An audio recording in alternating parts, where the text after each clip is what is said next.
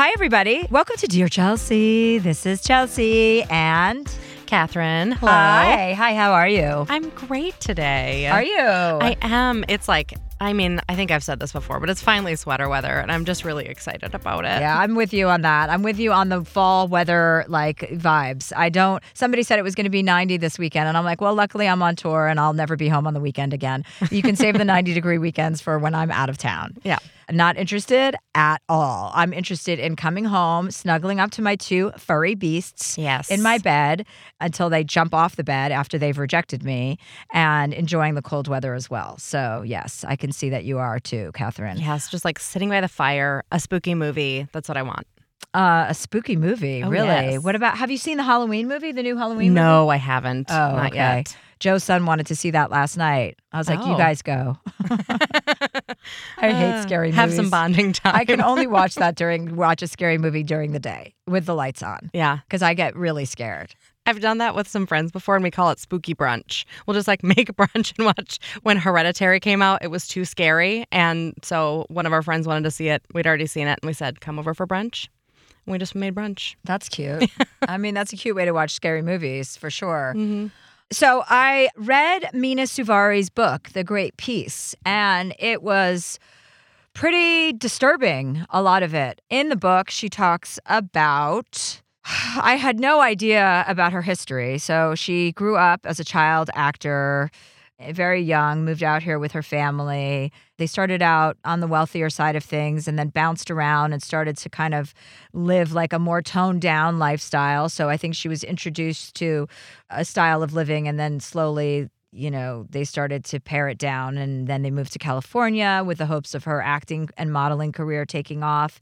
And there seemed to be some form of neglect on their behalf because mm. she became sexually active at a pretty young age. I also became sexually active at a pretty young age and i was neglected too. So there's definitely a pattern with parents neglecting their children which is why i don't have children because i would neglect them and i'm aware of this problem. Just like i neglect my dogs. I know that's okay for dogs and i know it's not okay for babies Right. so I would like some sort of fucking carbon credit for not producing children.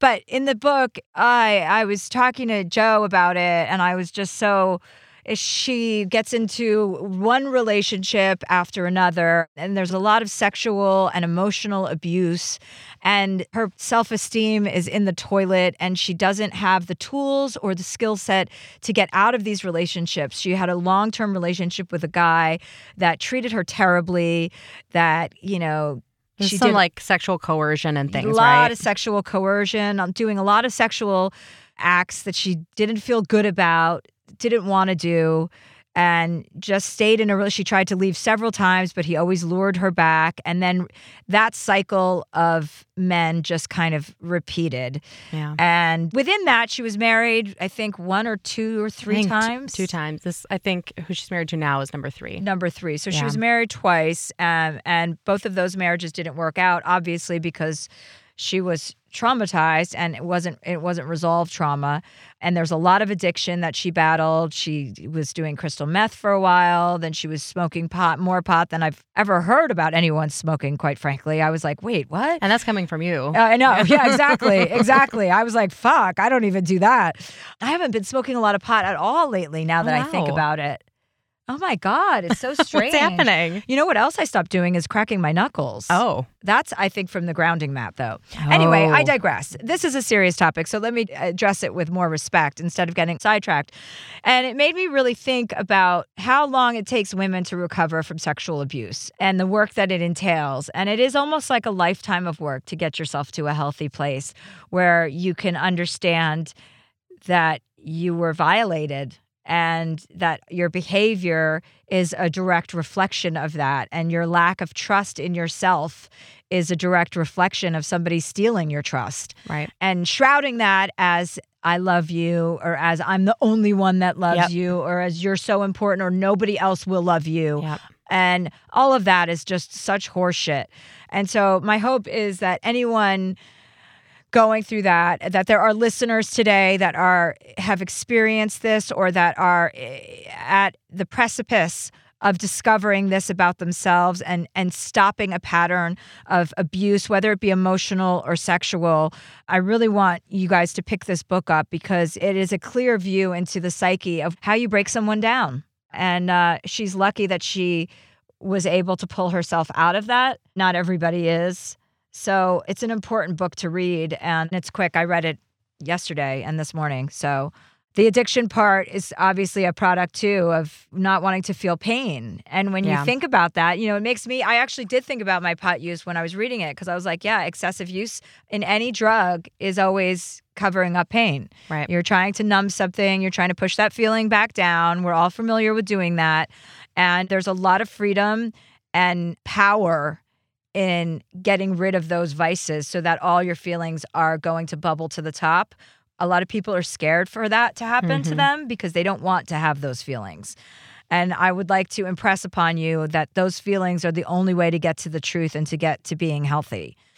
Right. And and feeling those feelings is the only way to process them. Even though it's hard, many people get to a point where they have to say, is it harder to process these feelings that are really difficult or is it harder to keep suppressing and keep numbing and keep really like wasting parts of your life on suppressing those feelings? Yeah, right. It's never a fun endeavor. I have a girlfriend who's going through something, a separation, and she wasn't prepared to do to to go through any sort of pain because she left him and she moved out and she kind of held all the cards. And then she went on a big trip and she came home and of course all of the adrenaline from everything kind of came crashing down. And all of a sudden she was sitting in the reality of the choices that she made which were the right choices but for the first time she was questioning whether or not she made the right choice and i was telling her you did make the right choice you're just now going through the grieving process you delayed Right. your grief with all of this other distraction with partying and drugs and i you know i'm a total supporter of drug use but when you're covering up pain it becomes Right. very obvious to other people that something deeper is happening just like when I used to drink excessively, that something deeper was happening. I was covering up pain. And so now that it came up for her, she's like, wait a second, I wasn't expecting to feel this way. And it's like, well, that's, I've seen so many women go through this. You're going to feel this way. It's going to happen. And it's great to just take the weekend and sit through it. I was like, I said to her on the phone, I go, I want you to stay at home, do what, you know, and just whatever comes up, let it out. Get it out, out, out, out. And I guarantee you by Monday you'll feel better. And she goes, I hope so. I hope so. I'm like, I know so. You're going to feel better by just being present with your own feelings of discomfort and pain because we all have the power to get through anything. We Right. all do. Yeah, and Mhm. having that support system of a friend or a therapist or someone around you to be able to encourage you to do those things is is invaluable. It's huge. Yeah, It's so and huge. and that's another thing she said. She goes, "God, I've been reaching out to friends, which is something I've never I've never been comfortable doing, and the response has been so overwhelming that so many people want to help her and that are there for her, and that's something that we're all so guilty of too. People don't want to ask for help, and it's like that's what your friends are for. That's what your family is for. Yeah. Ask for help. People want to help you. right. I want to help people all the time, and I'm a bitch, so I guarantee you, you can find someone to help you."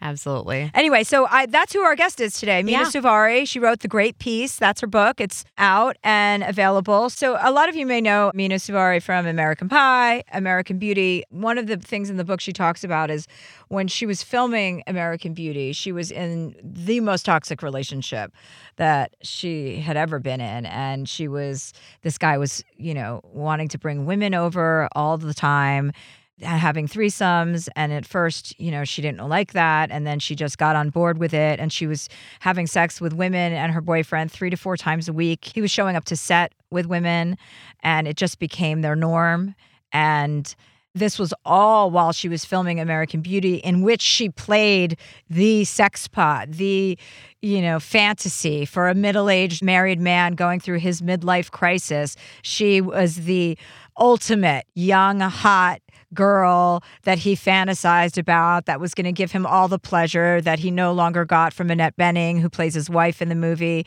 It was a fucking awesome movie. But to hear the backstory of what she was going through personally while she was filming that movie uh, was was heartbreaking. Yeah, and it really ties into a lot of the questions that we're going to get to today. Some big questions, some really tricky ones today. Okay, well, I'm glad I took an Excedrin. Well, I think we have to take a quick break right now, so we'll be right back with Mena. Okay, I'm going to make a pee pee on the potty. Hi, Mena. Hi. Hi. Can you see us? Yes. We can see you. Sorry, I'm in like a, Uh, it looks like you're in a prison cell. in a prison cell. Sorry. Are you in prison? Yeah. Uh, just emotionally. No, I'm okay. How are you doing? I'm good. I just read your book yesterday and this morning on my plane ride home. So I'm emotionally, you know, I'm emotional. It's fresh for you. Wow. Thank you for reading it. Absolutely. I don't fuck around when it comes to books and interviewing people. I take that very seriously. Well, thank you. I'm happy to be here and talk. I'm happy to see your shining face. I want to ask you a lot of stuff, but it was really must have been very, very difficult, uh, while also cathartic, for you to write all of that stuff down because some of it is so personal and some of it is just so heartbreaking. You know, to even know that your younger self or part of you had to experience that kind of pain, even as an older person, it's like almost like you're talking about your own daughter in a sense. You know, that's how I feel when I look back at my childhood. I'm like, oh, that poor little girl.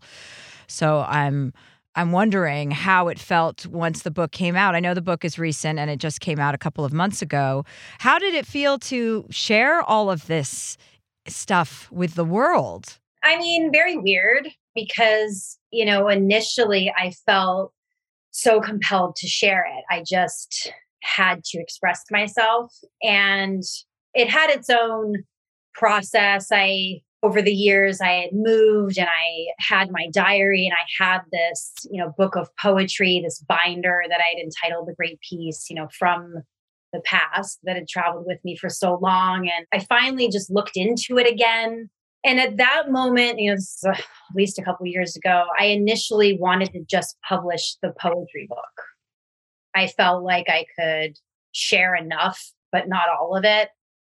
And then through the process of sharing that with a friend and then i was sharing some of the stories that went along with you know some of my writings because some of them were even time stamped or dedicated to a specific person they encouraged me to tell all of it. And so at that moment i kind of you know went back and i sat with myself and i just felt ready.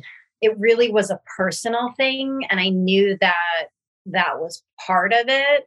I just got to writing and it took me quite a while. So then going into the process of like talking about it, I mean, that's very weird. I kind of refer to it as like therapy with the world. You know, it's strange. I'm like living my life in front of everyone. That's very odd to me. But there's also something really beautiful about it. And there's so many things that have come out of this. I mean, this work isn't done for me. I'm still very actively in therapy. I love my therapist. Oh, well, that's nice. For those of you that are listening, the book is uh, this is Mena Suvari, as we mentioned. The book is called The Great Peace, and it is a recollection. Uh, it's a memoir, but it's a recollection of your whole life and a lot of abuse that you encountered sexually, emotional abuse just a series of running and running and running, a series of relationships of going from one person to the next to try and heal old wounds, and which is a story as old as time for so many women. And I think it's always so powerful for anyone to share their story, especially someone in the public eye, when they can be candid and they can be honest, because there are details in there that you know I was shocked to read. I was, yeah, I was like, oh, my, and I'm, you know, a shocking person, so I'm always oversharing everything. So I was like, holy fuck, I can't believe she wrote this and that you put that stuff in there. And I just think it's so brave and you should be applauded for that because sharing your story is helping so many people understand that they're not alone, that other people experience this and other people in what they think are powerful life positions are going through stuff like this. And, you know, what happens when your parents aren't really present for you in a meaningful way that helps shape you and protect you during those years when you're coming of age as a young woman, which is something that you talk about a lot in the book and your relationship with your father, who is no longer with us, but who was much older, and your mom and the distance and everything, and moving to LA and living in that apartment complex that every young child actor lives in. So, I mean, obviously, it's an ongoing journey for you. How do you feel now about your life and where you're at and your mental health? Oh, That's a good question. I mean, I feel like it's an ongoing process. I mean, like I said, I love my therapist. I'm still very active, you know, in, in working with her. It's, I feel like more than ever because of my son. I'm trying to do the work as as much as possible in a way that I've never done before. A lot of it is just up in the air for me now and just trying to process it and and live in the gratitude. I feel like so much of it for me was just totally felt like I was alone. You talk a lot in the book about your weaknesses or what you perceive to be your shortcomings or emotional weaknesses. What do you think that you've learned about yourself through this? Like, what do you think your strengths are? Definitely a survivor. Yeah, I, I came across this excerpt, I think it's Agamemnon, and it was the translation was to suffer, suffer into truth. And I just thought it was so beautiful and so powerful. And I don't know, I guess I tried to make that one my own in a way. And I think that that's my strong suit. I try to find solace in that within myself. I know that I have the strength to to keep going and I guess working with the vulnerability to share too. That's important for me to do now, especially, you know, when I can work with organizations like Child Health and Vista Del Mar. And because that to me is, I feel like this is just the real reason why we're here to share of our experiences, to help encourage one another. And to break cycles, right? To break cycles of behavior, patterns of behavior, cycles of abuse, and, you know, moving forward in your marriage with your husband now and creating a different kind of set of patterns, right? You want to create change in your life. Yeah, not easy, but trying to just be present. And I think also understanding and working with the full spectrum of emotions, learning to express oneself, the part of your book where you're in the hotel room in Australia with, you know, your Pilates instructor and that shutting down, you know, emotionally when you were being vulnerable, telling him something that you wanted to share with him out of respect for your sexual relationship. And then him reacting in that way and you shutting down and kicking, throwing him out. I mean, I can relate to that so much because it's such a default that we go to, you know, like when you're not emotionally healthy, like you have two modes of operation. It's like aggressive or rejection. And how would you characterize your marriage this time with your husband now in the way that it's different than your past relationships? I try to be as present as possible. We try to talk, you know, address everything, just communicate and um, hold space for one another. I think, you know, that's the work for me is understanding what those triggers are. It's doing the work for me to try to understand what might really be happening or how I might be reacting to it. You know, it's that kind of thing. So I think we just try to be present, communicate with one another about everything so that it's, um, I think that's what I didn't do enough of. Mm-hmm. And how did your mom and your brothers react to reading the book? Uh, good question. Haven't had those conversations. Yeah. Really? yeah. Yeah. But again, that's not why I did this, you know, and it was important for me to say, like, this I, I was never trying to write this as like a blame game. You know, this was my experience and and my story and my sharing of it. I think that's really important for people to to remember. I'm curious, and this is kind of a question for both of you, but where is the point for you where you feel like with something traumatic like that, that it becomes your story to tell and you know, you have to take the onus on yourself to tell your story, even though it may hurt other people? I would say that everyone has the right to tell their story. And it's mm. really yeah. not up to other people what your story is because that is your agency. I always try to explain to somebody like you might think something that could be something so small, like a sentence said to someone, could affect one person mm. in no way. And then it could destroy someone else's world. So it just depends. You know, I think, yes, we are entitled to share of our story and, and how that experience was for us. You know, I, I, I wasn't ever trying to say that no one else had an opinion. Mm-hmm, mm-hmm. And, and again, what was so great for me is how there were people who, because, you know, there were names changed, not all of them, but there were people that knew who I was talking about. That was terrifying to me. Mm-hmm. They actually figured out who that person was. Or people wrote to me on a, a, relationship that they had with that person after me. Mm, mm-hmm. Oh, God, yeah. That was very powerful for me too. Yeah.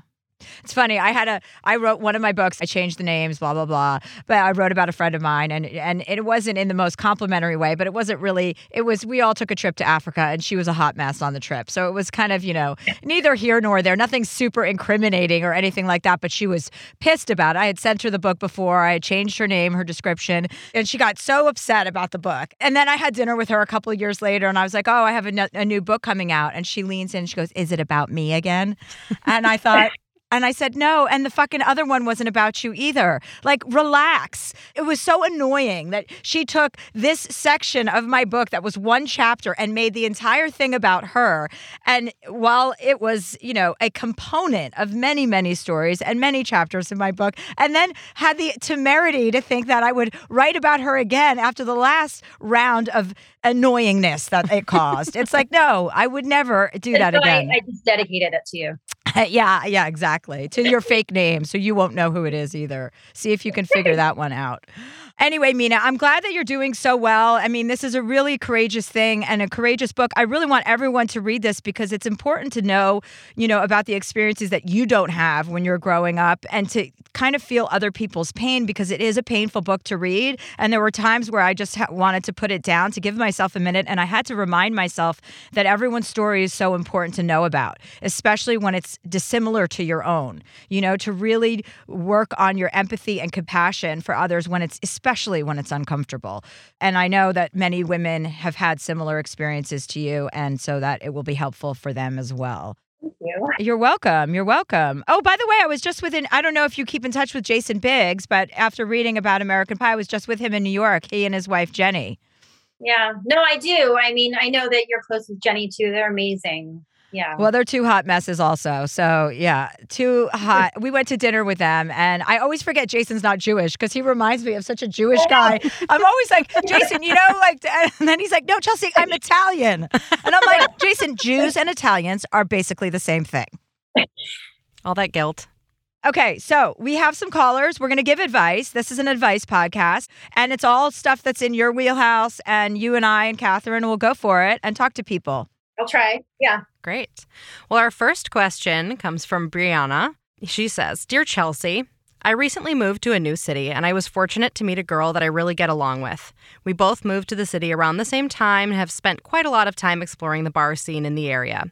We've been hanging out for a few months and I'm starting to notice that every time we go to the bar, the main focus is on meeting men and having them pay for our drinks. Now, don't get me wrong, it's fun having guys pay for drinks and flirting with strangers sometimes, but it seems like that's the only thing she likes to do. Now we're at the point where I feel like we don't really have anything interesting to talk about. Because we're both new to the city and don't have many friends here, I don't feel comfortable leaving her at the bar alone with the sometimes creepy men she meets. But I also hate waiting around while she entertains losers for the chance at getting a free gin and tonic. This past weekend, she was involved in a pretty dangerous situation where the guy she decided to leave with wouldn't take her home, and she ended up having to sneak out in the middle of the night and call an Uber to get home. She's such a pretty girl and has a really well paying job, so I truly don't know why she feels she needs to do this. How do I tell her that her behavior is coming across pretty desperate and annoying? I really don't want to lose my new friend, Brianna. Well, Mena, this is something you talk about a lot in your book. When you talk, I mean, not that this woman is an addict. We don't know what her history is or if she has a drinking problem or anything like that. But you talk a lot about friendships and addiction in your book. So, what are your thoughts on that, on having an honest conversation with somebody? Because a lot of people are not in a state to hear that. Yeah. I mean, I don't know if there's addiction at all involved there, but I feel like the thing that came to me first is just approaching this person and saying, I love you. Mm, mhm. I'm worried about you. And I worry that you might not be in the safest situation. You know, let's talk about that. Let's have a conversation, you know, approaching it with love. Because I mean, I think about my friend Tracy, who just simply said it doesn't have to be this way. It was just somebody who really engaged with me, really saw me. Maybe having that moment of, you know, and, and really engaging with her in a quiet surrounding, right? Where you can focus on one another and approach it with love and concern. Isn't that what it's about? We're worried about her getting hurt eventually. Yeah, I think that what was powerful with your friend Tracy in the book is that she said it in a quiet way and it wasn't a loud confrontational way. looked at me and she stopped me with it because she was in the car and I was running to her and it was just hurried. But she just stopped and turned to me and just held space for a second. And and and that's why I think it hit me because she was facing me. Mm-hmm. And to give people context, this is a situation with a person that Mena was in a relationship with. They were having what they hoped to be a threesome with this woman, and she was not interested. And so she kind of she left. Well, she didn't kind of. She left, and Mena chased her out to the car to give everybody context. So I would say also, yeah, I think you know, anytime you're having a conversation, it has to be coming from a place of love if you want any it to land at all, which is something that took me a really long time to understand because I like to tell people the truth all the time, and people don't necessarily want to hear that. So when you start out with I love you, I care about you, and try to take out any sort of condescension or any sort of tone that could be read as patronizing. And I mean, the fact that she had that a guy wouldn't take her home and she had to kind of escape his house in the middle of the night is a is a red flag and you want to make that first experience the last experience that something like that happens and you don't want to be in a relationship with a friend that you're going to constantly be worried about. You're there for her and you and you love her, but you don't want to be put in that position. You know, it's Yeah. not a safe situation and it's and it causes you distress even hearing about that one night stand kind of causes me distress, you know? I mean for any woman out there. So it's it's just out of a respect for your relationship when you're out together that it shouldn't be all about getting guys to buy you drinks. That's kind of a boring story after a while anyway. It seems like a fun endeavor and after the third or fourth time it's like, you know, wouldn't you rather just enjoy each other's company and then meet people naturally instead of trying to get them to do something for you? I mean, I'm more curious as to why she feels like she can't approach her friend in that way. She's clearly worried enough where she's writing to you about it. Yeah, yeah. Well, some people don't like to have those conversations at all. Yes. And one of the things that I learned earlier on was, again, just approaching it instead of I think, I feel. Mm-hmm. Yeah. When we're saying I think and you do this and you're doing this and don't do that, it's accusatory. We want to shut down. Yeah. Or like I'm approaching you with love and I feel that, you know, I'm worried or I feel that this might not be safe for you. I think that because we all have our trauma, right? The walls don't come up as much or as quick. Yeah. And I also think it's always good to frame everything as we. When you're Mhm. talking to your girlfriends, you know, when my girlfriends are going through a bad thing, it's always like, we're going to get through this. We're going to do this. And when you're talking to a friend, like, I don't want us to be put in these situations. I don't Right. want us to be in dangerous situations so that it's not accusatory and that it is more of a concerted effort. You know, if you feel like you have a team member, it feels like you're more, uh, you know, on a team. So I think it's always good to frame things as we. Like, let's be safer when we go out. Let's not rely on guys to be buying us drinks. Let's have open conversations about, you know, if things are bothering us and this is bothering me. So I want us to be able to last long in this friendship. So, yeah, those are all good ways to start the conversation. And you should definitely have that conversation with her sooner than later. And listen, if she gets upset and she doesn't want to be friends with you, then that's sucks. But, you know, you have to be honest and you have to be forthright and truthful. I think it's really powerful to, you know, have people know that you're always coming at them with truth. And that's a great attribute to hold on to.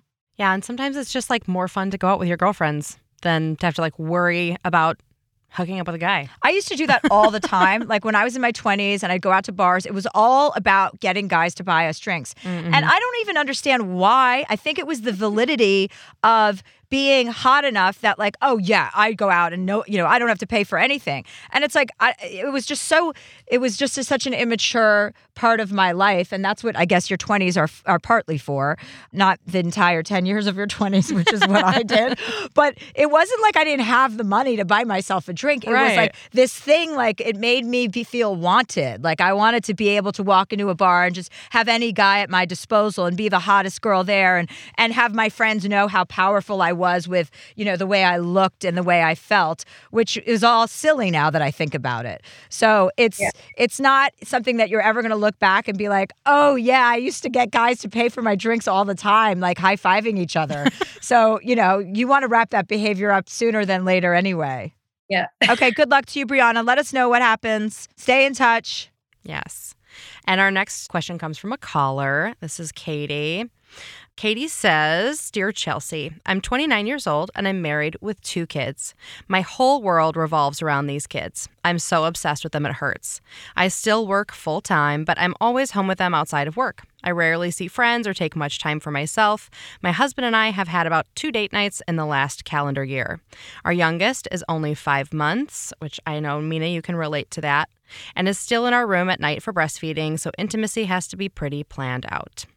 When I make plans with friends, I tend to feel guilty being away from the kids or leaving my husband home with both of them, though he never complains. We don't have many family members around that are capable of watching the kids, and I'm not comfortable asking anyone I don't know well, like a teenage babysitter.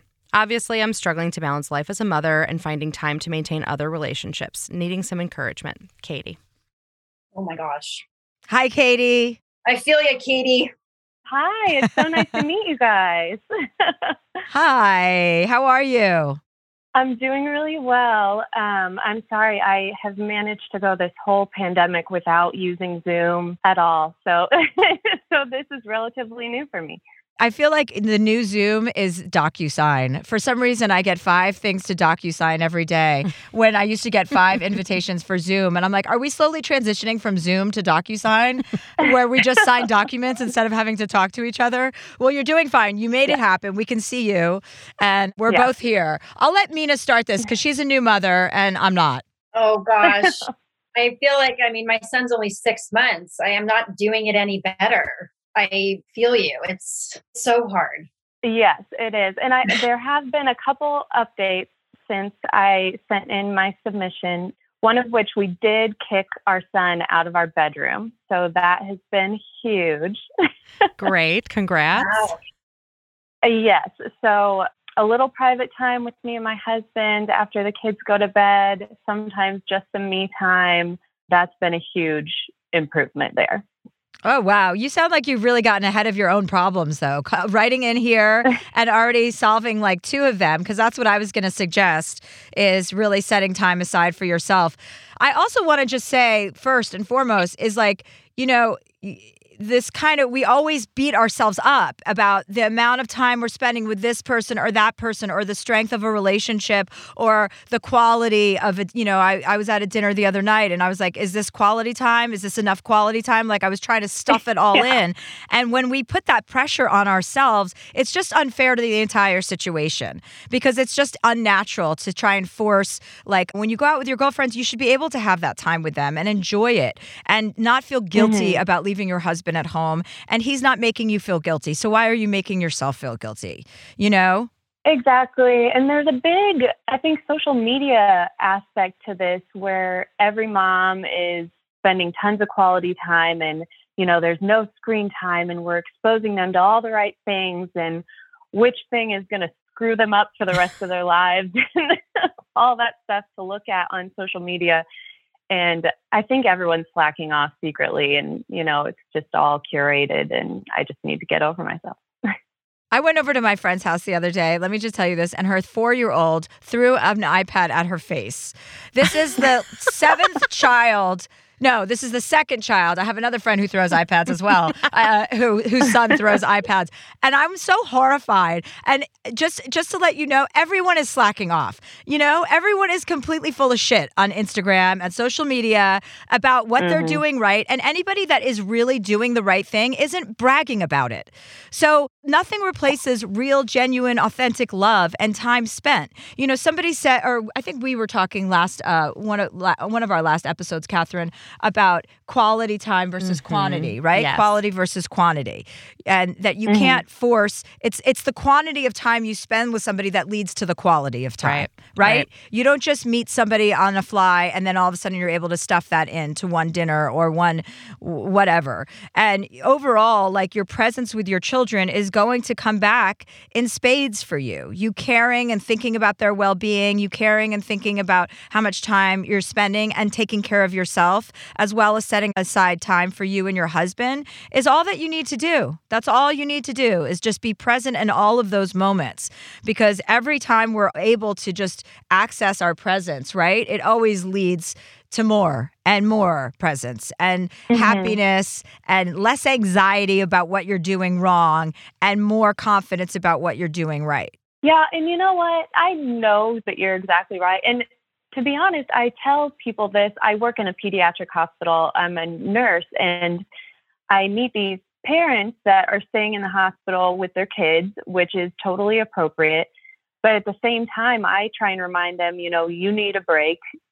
You can't take care of your kid if you don't take care of yourself. And I say this to people all the time, and I just don't do it myself. I do the same thing. We all do that. You know, I don't know. There's something about, I feel like it's so like embedded though, too. My son's only six months, but I'll wake up with that panic or that mm-hmm. like angst when you feel like you have to take care of yourself, but then you feel guilty taking a shower. I don't know. It's hard mm-hmm. to, to describe, but. And also, you know. there's that great quote the advice you give best is the advice you need to seek most. You know, that's what you're saying, Katie. Mm-hmm. Yeah, when you're giving that advice and doling it out at the hospital, remember to direct it right back at yourself because you've got all the knowledge you need and you've got all the skill sets you need. It's just about applying it to your own life rather than giving it out to other people. I mean, you could do both, obviously. You don't want to withhold from giving out great advice to other people either. Yeah, I really appreciate you guys giving me this time and uh, like I said, I I know what I need to do. I just need other people for some reason to just tell me to do it. How's your sex life with your husband? It's good. It's not what it used to be. We still are pretty active, but I do still have some discomfort sometimes from delivery that I maybe need to talk to someone about. But it has made drastic improvements since, like I said, we kicked our son out. So, yeah, I would imagine that would be a better scenario. That is my worst yeah. nightmare, having waking up and oh, I slept with my Bert, my baby Bert, who's my dog. Not to compare my dog to your child, but I did put trap him in the bed last night because I'm only home for three nights. I'm on tour, so I'm never home. And I had my boyfriend over, and I had Bert in the bed, and he goes, "Is he really going to sleep between us?" And I go, "Don't even fucking say that sentence." yes, he's going to sleep between us. And he's like, "What is going to happen?" I'm like, "We're just don't worry. We're going to have sex too. Everything's going to work out. Don't get it twisted." But yeah, I slept with my baby in my bed last night, so I can't even pretend that I don't sleep with my child. As I'm sitting here telling you to get discomfort. you are always just very aware of the dog or the baby who might be asleep, but you just always kind of know they're there. I think, you know, the thing that kind of keeps popping into my brain too, as far as like making the time and taking the time for yourself, is sort of like bravery is feeling the fear and doing it anyway. I think some of the most amazing moms that I know in my life are women who feel the guilt, but they take time for themselves anyway. They take time for the occasional massage or just to go be alone for a little while. And, you know, to your point about the way that social media makes things look too, it's like we don't really know what's going on in those homes. We don't know what kind of childcare mm-hmm. that person has. We don't know what else they have going on. And it's not always all about being right there. They're eight nannies. Uh, right, right.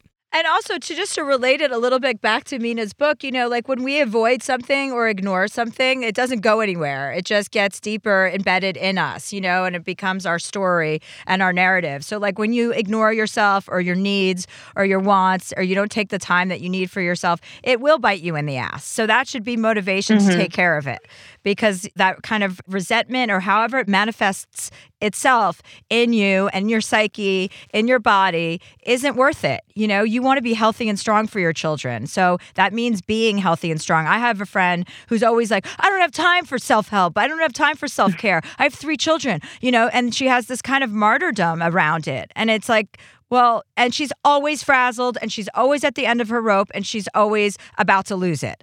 And that's no way to go mm-hmm. through life either. Hopefully she's not listening. yeah, you don't want a stressful mom. Yeah, for sure. Yeah, I do. A couple people asked when we had our second child, "Are you going to stay home?"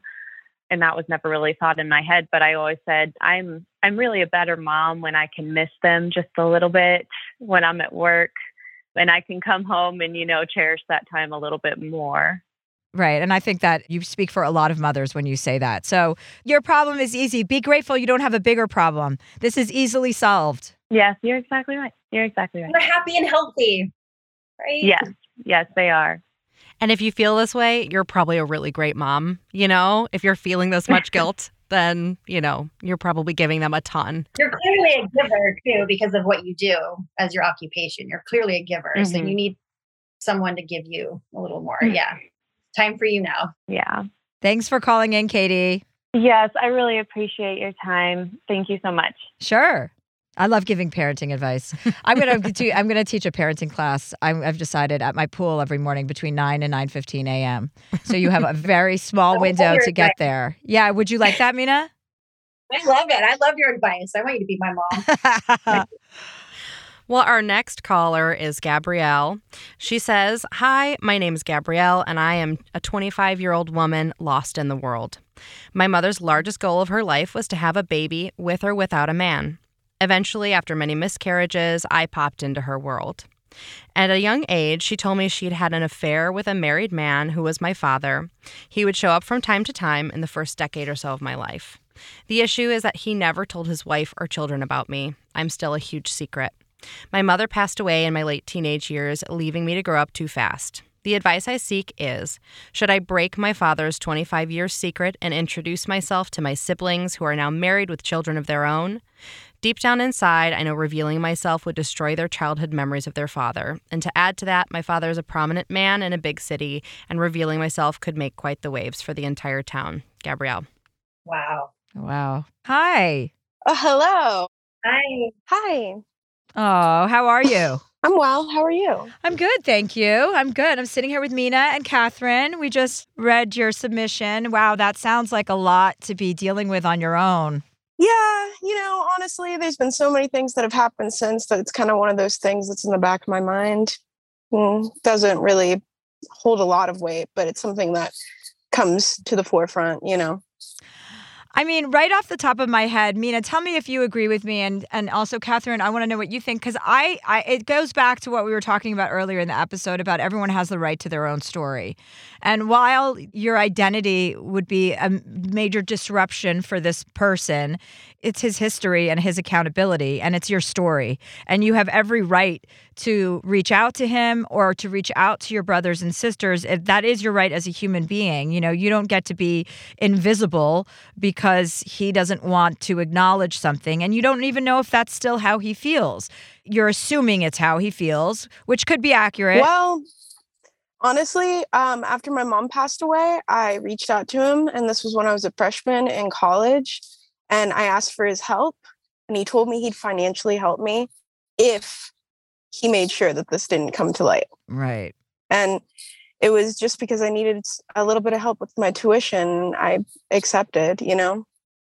So I'm pretty sure, like, I know exactly where he stands on that, and that's really rough, but that's where I'm at.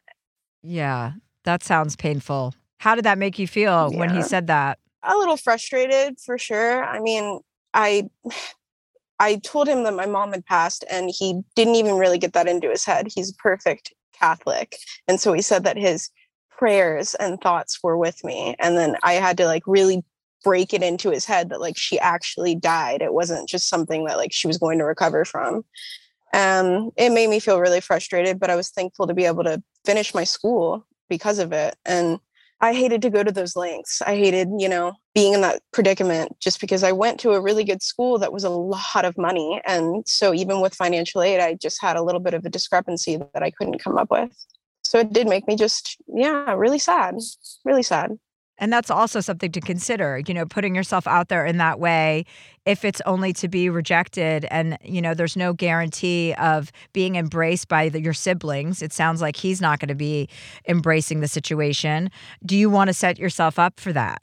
That's why I came to you, honestly, because, you know, everybody says you should do it, just rip the band aid off, like you deserve this. But it freaks me out. I mean, I've had a lot of death in my life, I've had a lot of abandonment, you know, and, uh, I'm not sure if I want to open myself up to that. But at the same time, do I just never say anything? Because if not now, when I'm actually an adult, when?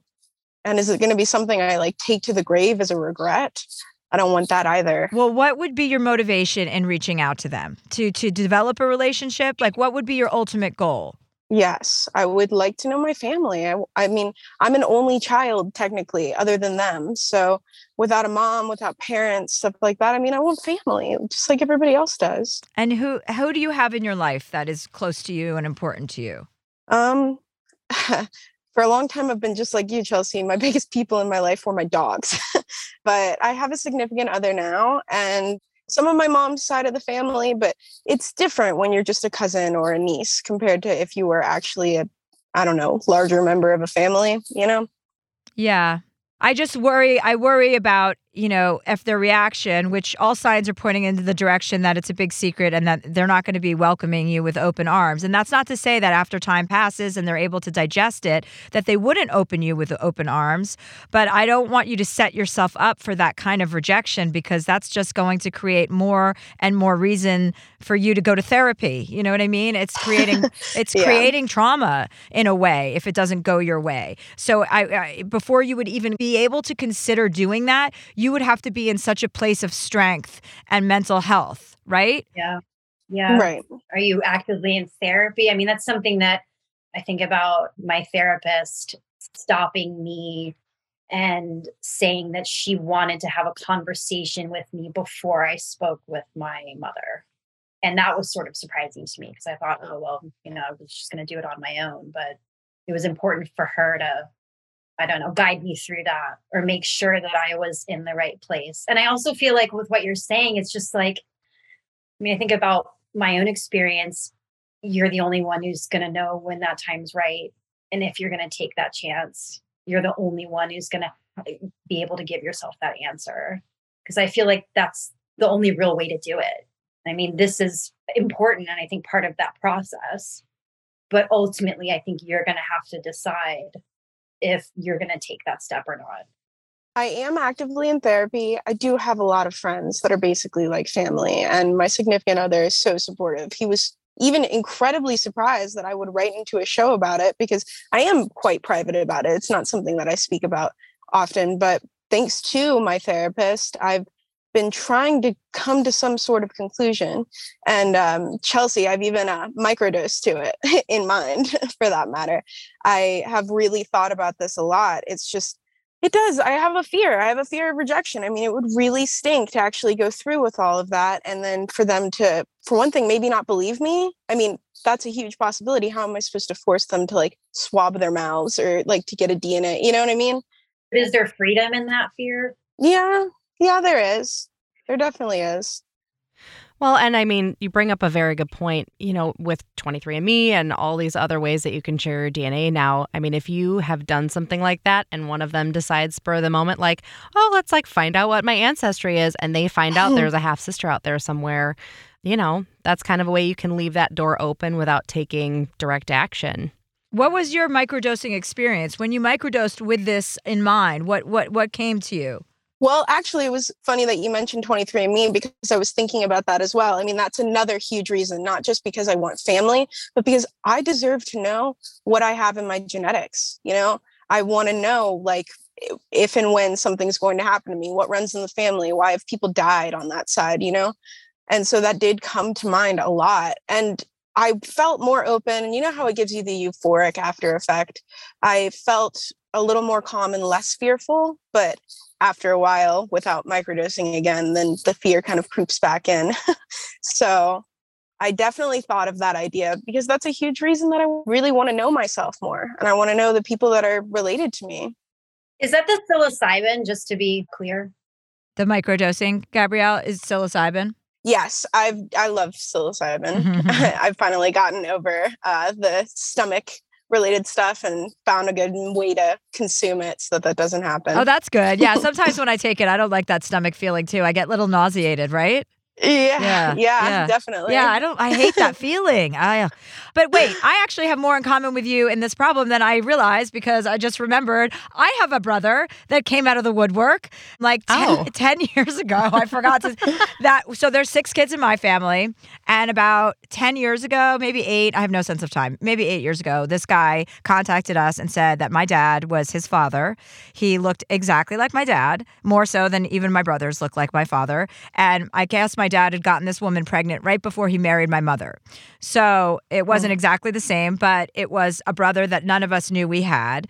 I was probably less interested in learning about him than my brother was. One of my brothers became is, is in touch with him. They they've met, they've met in person, they communicate online via email, etc.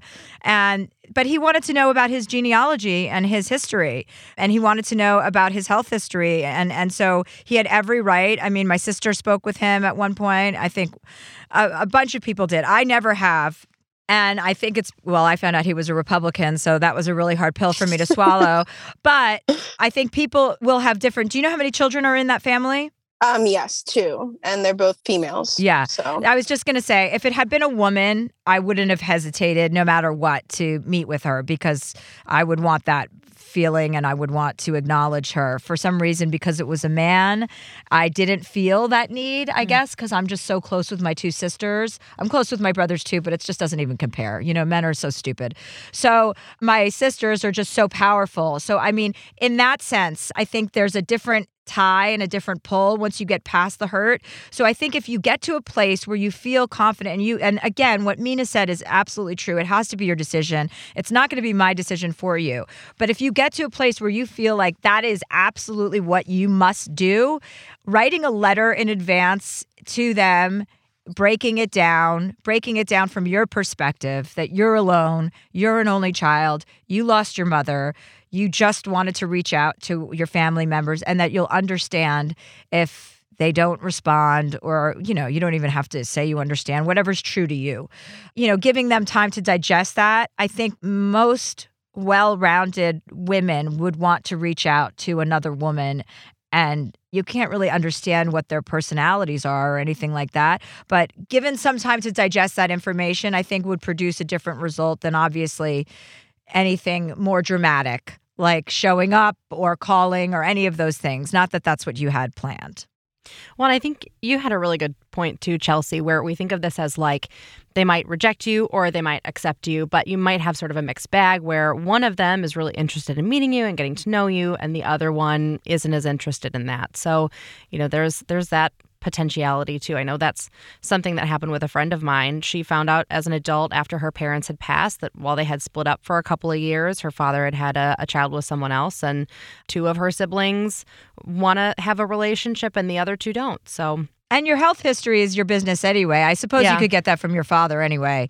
You could email him directly and say that you need that information, which you should do.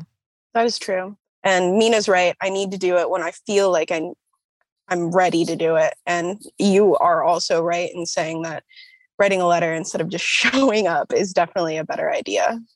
Yeah. I just wanted to say you're such a beautiful, wonderful person, Gabrielle. Really. Mm, thank you. Yeah. I know we all come from somewhere, but I mean to just have such a grasp over everything. I mean it's it's really impressive and you should give yourself a lot of credit. Yeah. You should. Thank you. You should absolutely, Gabrielle, and also recognize how wonderful it is to have a partner that you trust and that you love, and that you have so many friends, like you mentioned. There are a lot of people out there that don't feel like they have any of those things. So you're so ahead of the game, and like if you if you want to live in that world, you already have enough to draw from from that. You've created your own family, and so looking outside of that into a situation that is unknown isn't necessarily going to be the most productive thing for you. Yeah, you're right. I'm going to take that into mind. Hopefully, one day I'll be able to just pull that band aid off and at least give them the opportunity to have their feelings about it rather than mulling it over in my head repeatedly, coming up with scenarios that may not play out that way. Yeah, there's a lot of conjecture and speculation that we put into things that may or may not ever come to fruition. And that's our brain at work and our ego at work. And so Yeah. enjoying what you have and and relishing all of the wonderful things that you already have going for you, which we can all tell that you've got your shit together in a big way, that's big. You know, celebrate that and enjoy that. And disrupting the situation in the way that you're talking about is something that really needs to be seriously thought out. And obviously, you are thinking about it, but it doesn't seem like you're ready to do that. And you don't have to make that decision tomorrow or the next day or the next day. An opportunity may present itself for you in the future where then it makes total sense to do it, you know? Yeah. You know when you know. Yeah, it'll happen. That moment. Thank you guys. Yeah. You deserve to be happy too. Don't forget that. Yes, of course. I've uh, definitely taken all of the traumatic things that have happened in my life and used humor, dark humor. It's a really big uh, leaning point in my life. And um, finding the light, even when it seems like there isn't any, you have to find some way to turn your perspective because that's really all you have. As you're saying that, there's all these light beams coming down on you in your car while we're watching you. So I just want you to know the light is, has found you. Thank you guys. Yes. Okay, Gabrielle, well, take care and keep us posted. If anything changes, let us know. If you do contact them, just keep us posted if anything develops. Definitely will do. Thank you guys so much. Thanks, Gabrielle. Well, let's take a quick break, but I think there's more to unpack with Gabrielle's story. Okay, yeah, let's take a break after that. Jeez. That's a tough one. Wow, that's heavy.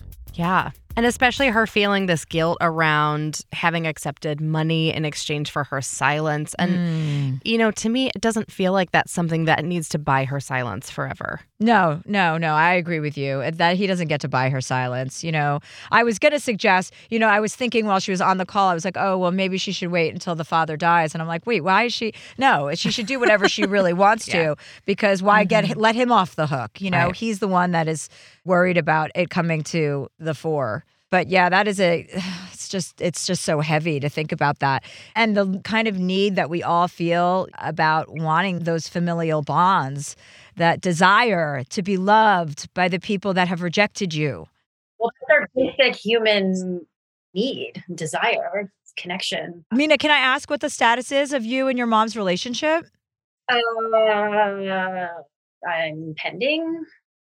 Yeah. It's generational trauma too. You know what I mean? Like we just had a perfect example of it, you know, and how these things just keep going. Yeah. I mean, again, this the, what I did. I never wanted it to be a blame game. I never wanted this to be about like you didn't do this for me. I'm very aware of how like even though I'm sure I'm going to give everything to my son, I'm sure he'll come up with some reason to hate me, you know. But that's the thing too. The process of doing that is like I now gone into a whole different space of like what it must have been like for my mom, right? I was the fourth child. Was I lost in the mix? There were a lot of things my mom experienced when she was younger that didn't give her a chance to be a mature enough parental figure. And that's not her fault. For me, just trying to be present, do the work and break that that pattern. Yeah, and I think when you put that effort forth, uh, you get the results back in dividends, and it doesn't necessarily happen just when you want it or where you when you crack open that conversation because it is a prolonged conversation. It doesn't happen overnight, but it does feel like when people are really honest, painfully honest with themselves, you reap benefits that you just weren't aware were of even available to your life and to your psyche. And, you know, even trying, if you think about it as an investment for your relationship with your own child and breaking that intergenerational trauma, like I don't want to repeat the patterns of my mother. And yes, my mother's not a bad or good person. Like, you know, what happened between your relationship doesn't classify somebody as bad or as good because we're not taking into account their history. I didn't until I went to therapy, like you, Mena, I never even took into account what my mother was dealing with, what my father was dealing with, what they experienced when they lost their son, who was my brother. To me, it was like, my brother's dead, my brother's dead. To my parents, it was their kid. So until you become a fully realized or a self actualized adult, you can't even contemplate what other people went through. And that is the meaning of being healthy is understanding that everyone's experience is different and everyone has their own perspective and the blame game is about as useful as an ashtray on a motorcycle because it gets you nowhere and that is Yeah. a narrative a narrative a narrative that just runs out of gas as soon as it's someone else's fault then you're not taking ownership over anything about yourself Yeah, that's like how I lived my life for the most part. Yeah. blaming people you mean Well, yeah, like I'm just racing towards this like idea of perfection, you know, and like holding up everyone up against it. So yeah, it's a lot healthier for me now to just be open and honest and real and talk about these things and and working on myself than You know, something interesting also that I've heard before and that you write about in your book is about how after you would have, you know, intimacy or have an orgasm, that was when it would come into your body where you would kind of break down and really become vulnerable in those moments. And I've heard that before. And I find it so interesting because everything we, we're learning is that all of our trauma lives in our bodies, right? So we react in ways that we're not aware of when we're hit with these emotions and when we're hit. And it just relives and replays in your body, in your body until you go inside and fix the problem. And yeah, there's a great book called The Body Keeps the Score. I'm reading that one right now. And then there's an amazing documentary called The Wisdom of Trauma. Totally recommend these. They're like mind blowing. It's like the best therapy you could ever get. This book's really helping me make a lot of connections and understand all of that behavior. It's really all laid out in there. Yeah, I've heard about that book. I'm going to read that actually. That's a book I need to read. The Body Keeps the Score because I've heard That's what happened for me is because of the rape, the way that sex was intertwined with it. I turned over and started bawling. And so I believe that was the trauma that came out upon that release. So there's always some form of trigger, right? Yeah. That was the tension. I mean, I've had moments too, like, yeah, my adrenals are shot like I've had moments too where something's happened for me and like my hands start shaking because my body's reacting to it. So this is what I mean. This book, I'm telling you, it is gold. And you, you, you, it literally tells you how it's proven how our one of our hemispheres literally shuts down during the experience of trauma. You know, so these are the conversations to have. It's not so much like trauma builds character. I mean, people literally cannot wrap their brains around it. So it's sort of a disservice to say, like, snap out of it. The communication isn't happening. So a lot of the work that I have to do is, is like, oh, holy shit, my hand's shaking. Let me try to work with my thoughts here to actually calm my system down, right? Mm. To me, that was the biggest gift because it truly helped me like understand how to help myself because I think that's like the biggest thing is people think like, oh, I'm the only one who's experiencing this. I'm totally lost. You know, I'm lost upon myself. I have no control. And you really do. I mean, like truly, and again, in the wisdom of trauma, Gabor Mate is like my hero. I love this man. I want to like put him in my pocket and like carry him everywhere. He's such a genius.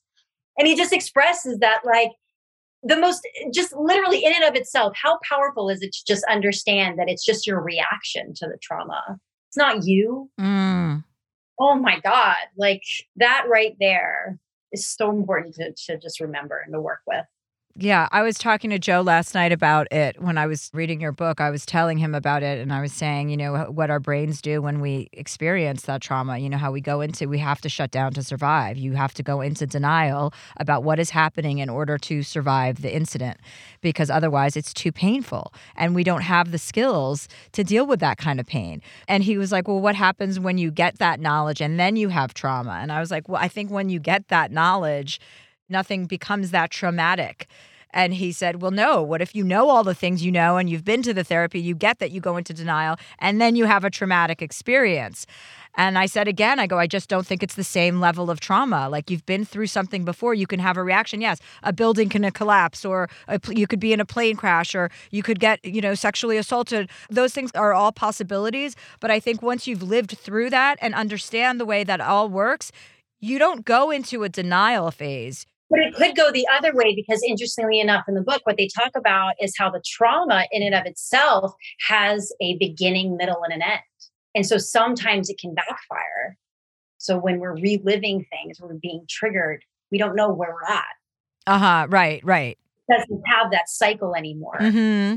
And that's why, like, for me, I'll start shaking or the bawling comes up is because all that tension, it's all just there. So I guess the thing that I try to do and what I've done over the years is just let it out, allow it to come out. I don't want it incorporated anymore into my body. So I just work to allow myself to express it. Yes. And not resist it, never resist it. Yeah, because I think it, upon resistance, we just create more disease in the body. That's just my opinion. No, I think that's true. I think that's very true. I think we're all learning that now. People they think the body's just like, you know, this thing that we're that's carrying us around. It's like it's carrying everything around. And we have Yeah. such a short time here, even though it feels like it goes on and on and on sometimes. we have so many experiences and they happen so quickly. And, you know, most of us have an experience and then we have 50,000 other experiences before you can even digest what happened to you. So being in touch with your body is never going to steer you down the wrong path. It's only going to make you stronger and healthier. Yeah, mind, mind, body, spirit, right? That's right. That's right, sister. Mind, body, spirit. Openness. Don't resist pain. Let it out. Grieve. Cry. Deal with your trauma and let it out because that is the way to extinguish it. If it's ever going, I said this to my girlfriend uh, yesterday. She was like, I didn't ex- expect to be in this kind of pain.